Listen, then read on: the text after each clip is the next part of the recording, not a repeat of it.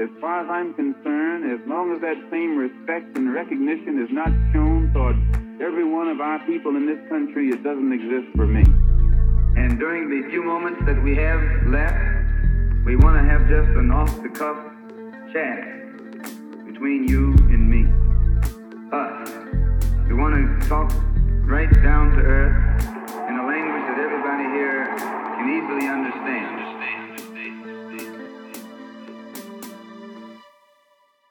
It's not so often I get to speak to someone whose writings and lectures have inspired me. Joining us today, we have the amazing Dr. Layla Brown. Thank you so much for joining me. Before we even get into anything serious, I have a question for you, Dr. Layla Brown. Okay. Can you teach me how to smile? because your because your pictures, honestly, that smile there is like, okay, I need to learn this. you know, honestly, I think I get it from my mama, so I don't even know if I could teach it. I think it's just oh, not not you with the smiling essentialism. Say it again. I'm sorry. Not you with the smiling essentialism. No. no, I don't. No, I don't you know what you say. and all seriousness, seriousness, thanks for having me on. You describe yourself as a pan African feminist. Is that correct? Yes. Okay, so I want you, for my listeners, if possible, to unpack these terms for me. So, first, by answering, why do you describe yourself or self identify as a pan African feminist? And even before that, what do these terms even mean?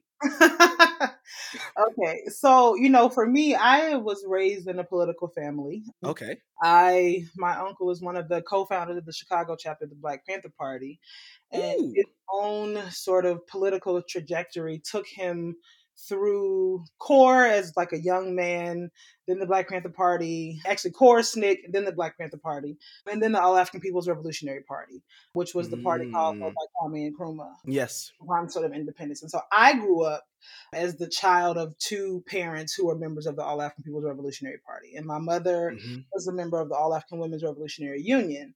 And I would say, as a kid growing up, you know, obviously my consciousness around not just my blackness in the sense of being a black person in the U.S., but a, but mm-hmm. again, an African blackness was enhanced both by my parents' political beliefs, but also the communities I grew up around. I mean, my mm-hmm. parents' friends from South Africa and Palestinian friends helped name me. Oh, wow. Yeah, so all of my siblings and I are, have Sekou in our name, which is for Sekou Toure, and I have brothers, yes. Dr. Patrice Lumumba and Kwame Nkrumah. And then when I went to, so I didn't really, my identity as a woman didn't really fully develop until I went to college, but later on grad school.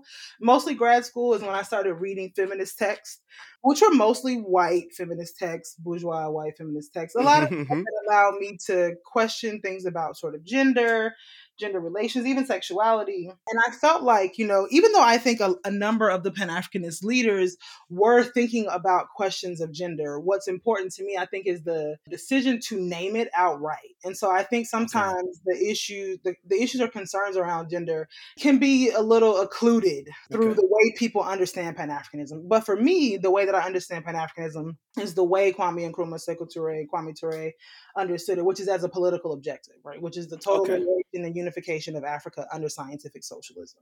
But what's important to me about you know you're gonna have to unpack very briefly what socialism means as well, yeah. I'll do that. I'll do that. But what's important for me, so a lot of my own research focuses on Venezuela. And okay. so I've been really interested in the ways the Bolivarian Revolution has taken up issues of class and race and gender in ways that a lot of the sort of formal institutional attempts to, to institutionalize socialism haven't necessarily done, right? Mm-hmm. Even in the case of Cuba. And so I think it's important to call specific attention to the fact that while I am fundamentally concerned with the sort of economic class contradictions and race contradictions, that though that we can't ignore the ways in which uh, gender oppression continue to exist and manifest and just evolve over time. Mm-hmm. Um, and I guess to answer the question you said, you asked about scientific socialism. The thing that's important about scientific socialism is to understand that you know, there are these utopic notions of socialism, and there are even, you know, I don't know, it might not be the same kind of problem in Europe as it is in the US, but, you know, a lot of people, when Bernie Sanders was running, you know, the word socialism has come into sort of US common parlance more recently. Yes. But but it's still and, and, and I believe there's charges of I believe there's charges of people like Bernie Sanders and AOC actually diluting what socialism is. Well, because they're not socialists, right? Exactly. Like they, they have democratic social agendas, but they're not. Yes. Right. Yes. And so that's a, and so socialism because you know socialism is the sort of, is an economic system and communism is the sort of matured expression, the institutionalized form mm. of right. But scientific socialism is just to say that while, you know, whatever Marx observed in terms of the sort of history, the contradictions of class relations, the relationship between, you know, the workers and the bourgeoisie and the proletariat, workers and the owners, what he observed was a particular phenomenon. But it, but that doesn't yes. necessarily belong to Marx, right? It's a particular p- phenomenon that he observed at a particular point in time. But the what you're saying right now, exactly. Sorry to cut you off. What you're saying no. right now, I watched a talk by Kwame Ture recently where he speaks of this point, saying that, "Oh, I can't. I'm not a socialist because you know that come from the white man." And he he then goes on to. I'm sure you're familiar with that. I don't want to mm-hmm. go into that, but you know, he goes on to say, "Well, all Marx did, literally um, echoing what you just said, is he just observed the way things are and, and wrote about it." exactly, and not even just observed and wrote, but he observed it and wrote about it within his own context, right? And so. Yes we also have to take seriously our the people who we follow who who wrote and observed about those kinds of things in their own context which are yes. people you know kwame nkrumah is i think an easier one because he was literally a philosopher i mean that's what he studied yes. you know that's but even people like cabral Sekou Touré, thomas sankara sort of later on right they were attempting to understand what the sort of origin the kinds of ways that we exist as communal people right communalism is a sort of precursor to, to socialism right and so mm-hmm. there are ways in which we already have, you know, the kind of fundamental social relations of socialism. Yes. They're, they, yes. they are indigenous to us, right?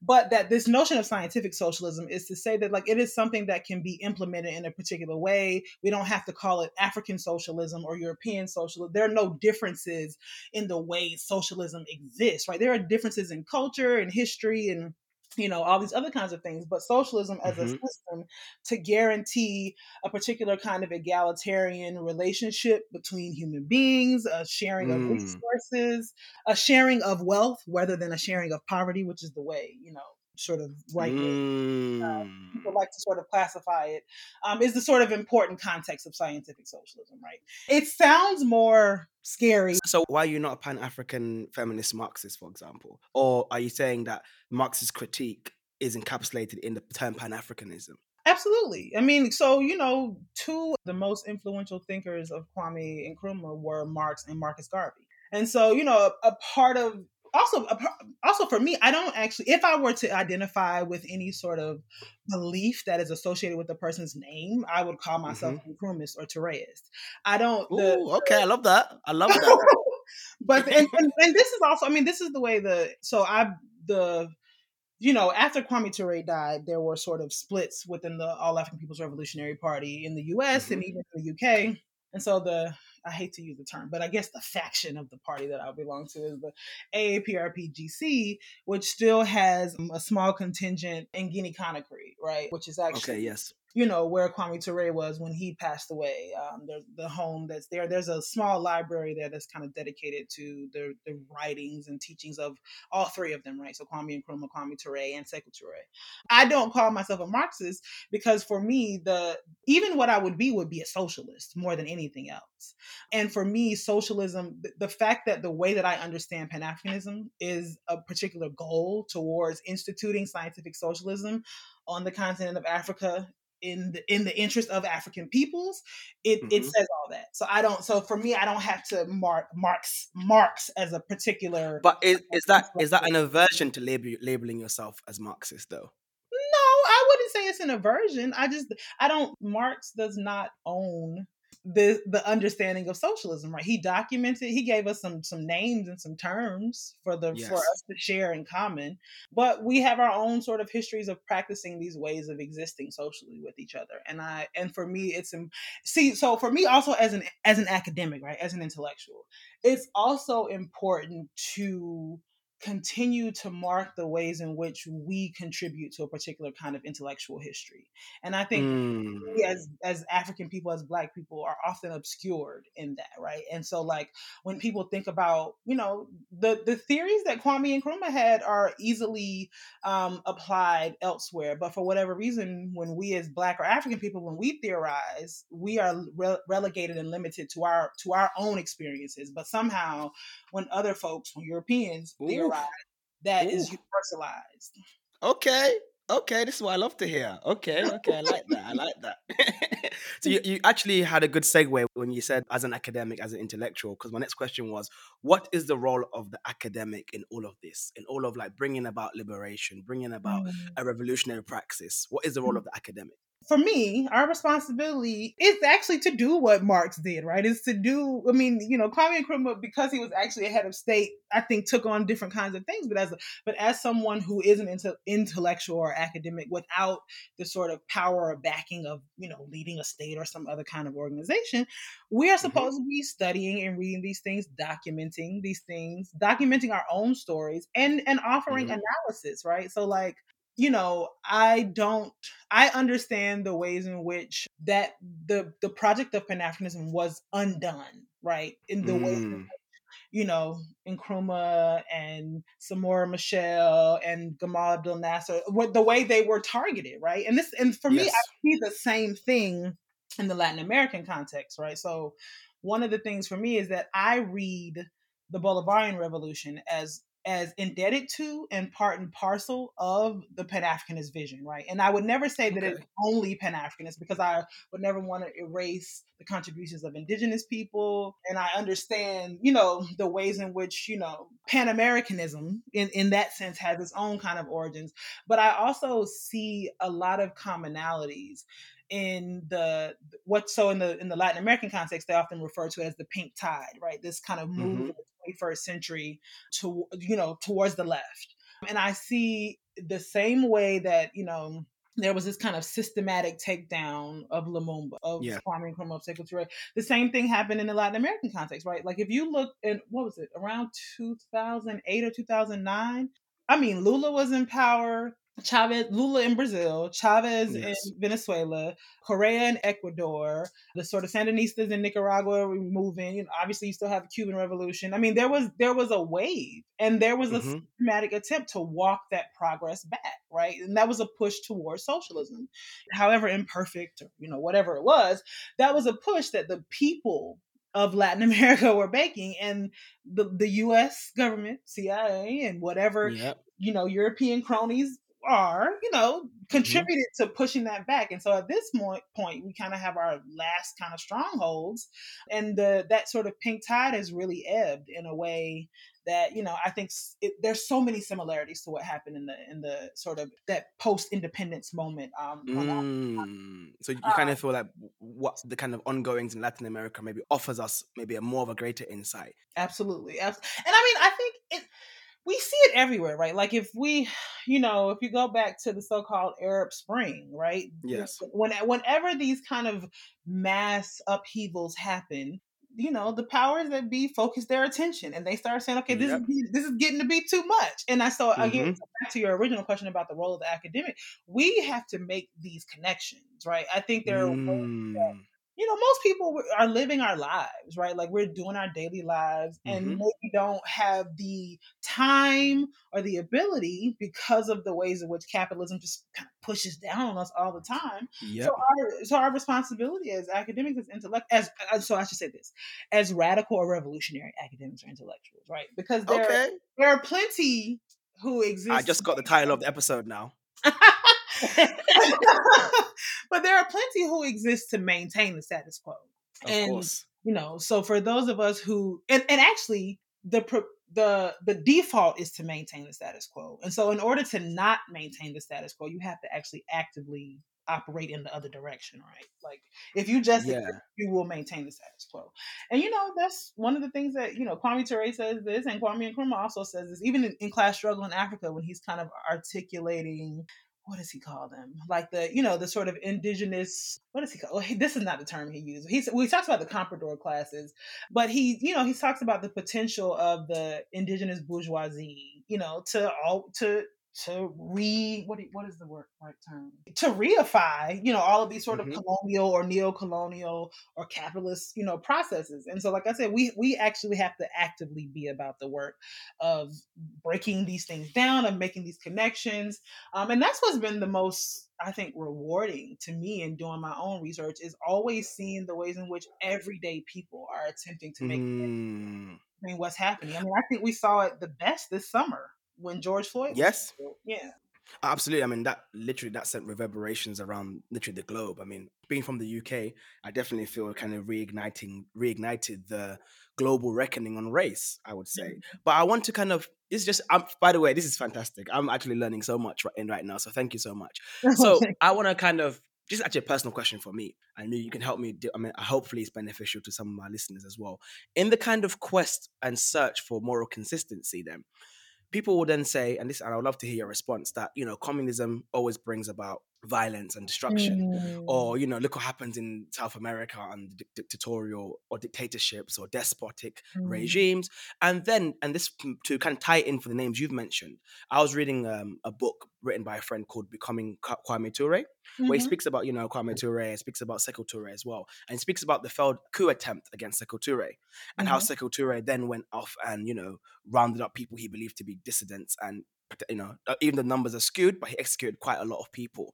How do you square do you feel I'll- know it's very kind of a loaded question so i'll get I'll love a response to the to the former part of the question is communism and these regimes always going to bring about death and destruction and the second part of where do we find our moral consistency do we say that and i don't want to kind of put words in your mouth but do we kind of say that well where if the struggle if we believe in the struggle then then violence is like as malcolm says by any means necessary is fine because mm, that was Kwame Toure's response. Kwame Toure, when asked about Sekou Toure rounding up certain people, Kwame Toure said that, well, the revolution must be secured by any means necessary.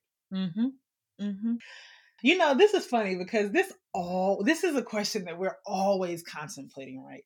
So Yeah. I think I'll go to the second part first. Okay. The question, the question of violence, right? Are, do we not experience a, like an inane amount of violence in our lives every day? Right? Poverty is violent. Of Uh, illiteracy is violent. Lack of access to healthcare is violent. Lack of access to safe housing is violent. Not being able, like, not knowing if when you leave your home and you're trying to go somewhere, if you're going to make it back home, whether it be because of people in your own community who are struggling to make their own way, or whether it be because of agents of the state, like the police, Mhm. all of that is violent, right? And so this notion that we've become accustomed to a certain type of violence. And the Mm. thing that the people who impose that violence on us fear the most is that we return that violence. And when I say that, I don't, and I don't mean that in any kind of like at, at this point with the with the way in which technology has developed, like the nature of guerrilla warfare, it, it wouldn't work the same way that it worked. You know, at the time. No, honestly, I, I'm down with the cause. I tell people that all the time, but some of my like this is um, my leftist friends, I do love you. You know, I'm sitting in your camps. I'm not an agent.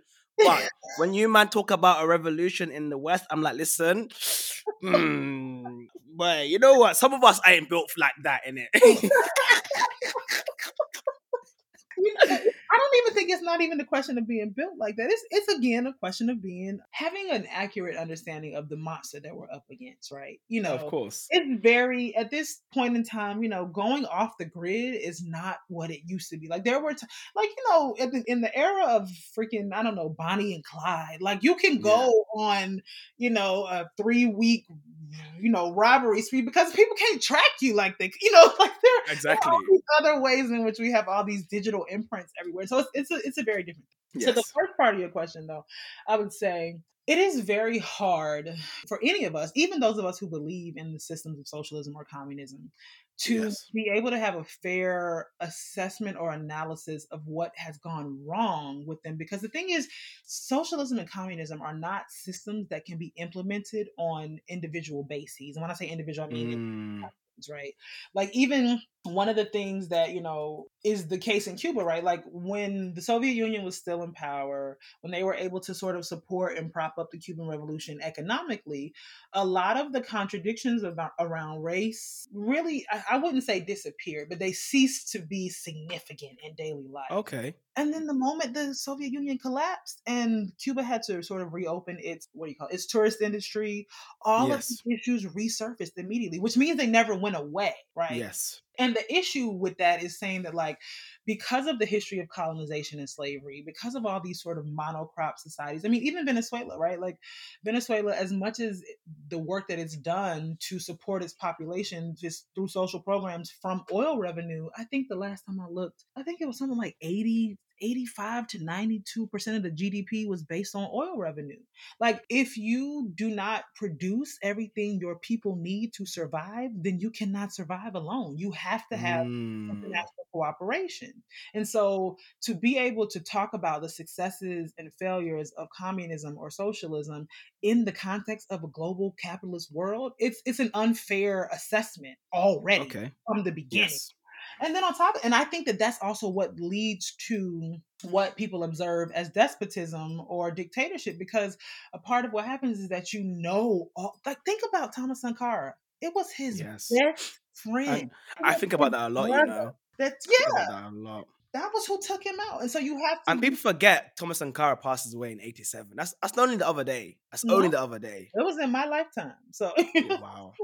and so you know that's what those leaders are up against right they're in this moment so i was even so i teach a making the african diaspora and africana feminisms course and in my class in my Yes. making the african diaspora right now we're reading class struggle in africa and we watched mm-hmm. a documentary on nkrumah and we were having this very conversation about nkrumah becoming a dictator towards the end and this Yeah. class and this question of a single party state right first of all so if you believe you know that representative democracy is the epitome of sort of democratic maturity, cool, whatever.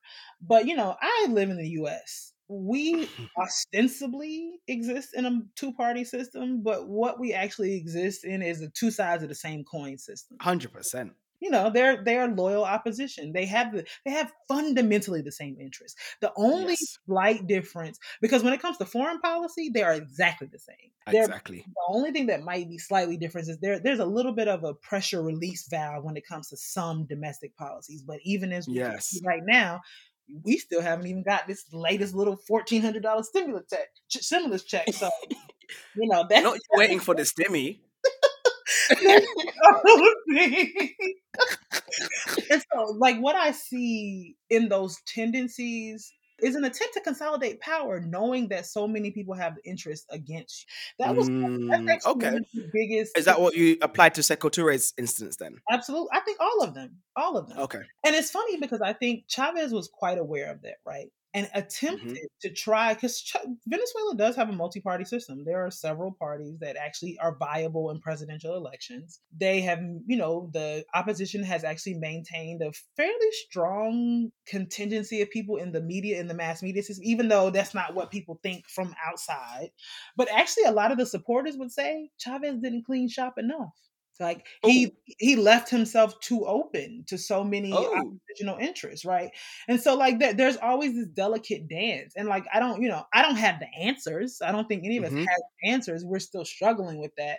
But I think that in terms of a moral compass, that the question you asked about that is that the people must be our moral compass. Like and and the people is not necessarily just us individually. Like it is what is best for the masses of people, right? Mm, And and if we think about that, then we know that structures like systems like capitalism are not sustainable because they yes. because the only way in which they exist is that the, the wealthy few are only wealthy because of the ways in which they exploit the labor and Yeah, the exactly.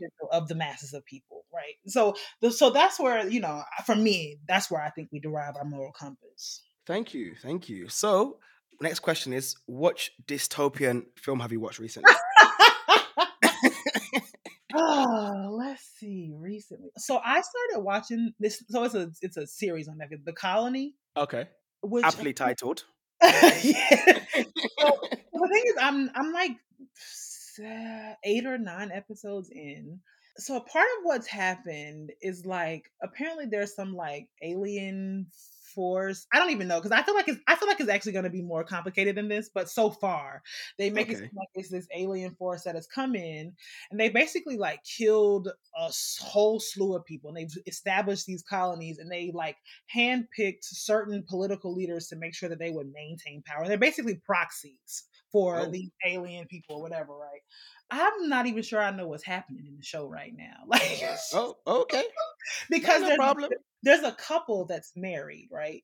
The okay. wife is secretly working for the resistance, and her oh. husband was recently recruited into the government, and she's basically spying on her husband for the resistance. And, mm-hmm. and oh. he, okay. yeah, so it's I don't know. I that, sounds, that, that, sounds very. Oh, the tea is spilling. That sounds very messy.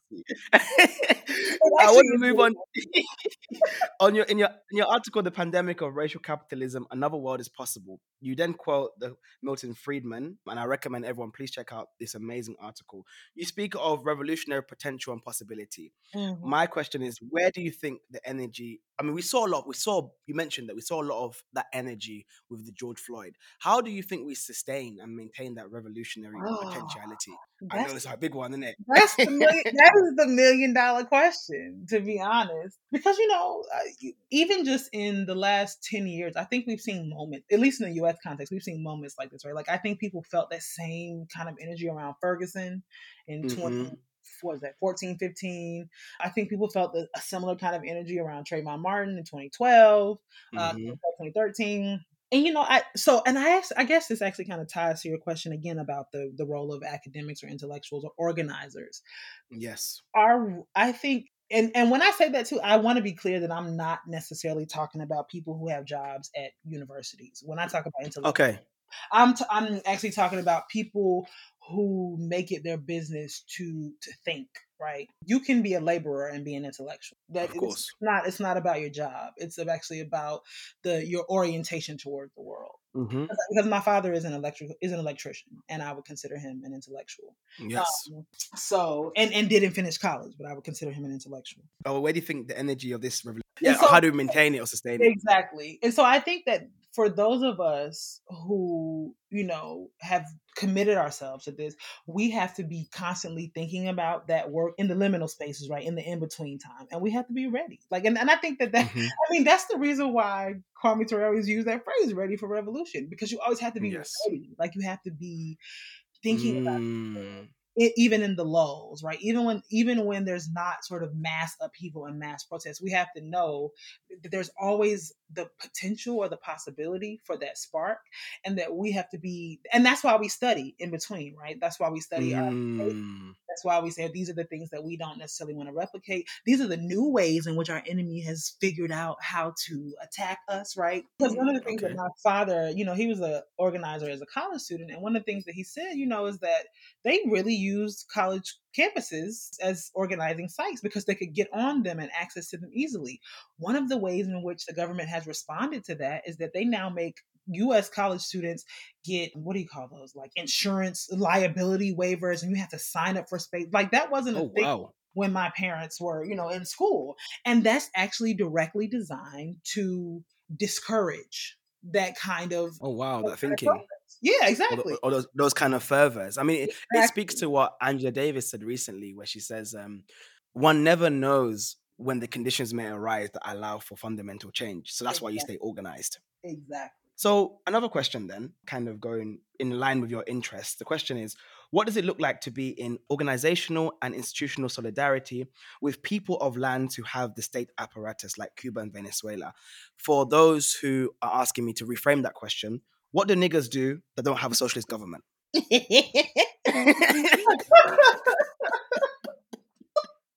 That's funny. Well, you know that I mean that's the case that, that we're in, and so honestly, that is what took me to Venezuela in the first place. So, like, yeah, as a you know grad student, so my degree is in anthropology, and like anthropologists oh, okay. are like super they're super territorial and like i really struggled when i was in school because i used to try to tell people all the time i don't necessarily care about anthropology i don't even mm-hmm. necessarily care about venezuela in terms of the state what i care about is the places where black people in, in my case are struggling for their own kinds mm-hmm. of and what i and, and in this moment Venezuela seems to exist in an institutional and structural way that supports that. But if that was Mhm. somewhere else, I would have been somewhere else, right? So like it's not for me, it's not about the specificities of Venezuela beyond the fact that that they have been moving towards this socialist government, right? And so like I actually think that that's the most important thing about international solidarity. That's the most important thing about never limiting our view of what's possible to our physical space.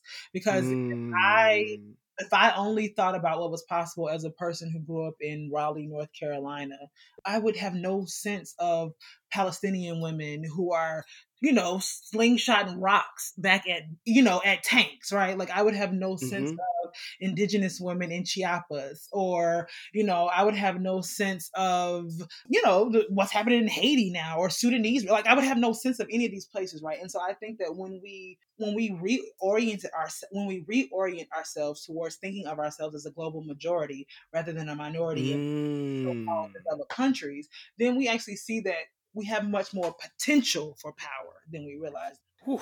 This has been a dope conversation, and I'm gonna have to get a commitment now so I can play this back to you. Can I get you on again in the future?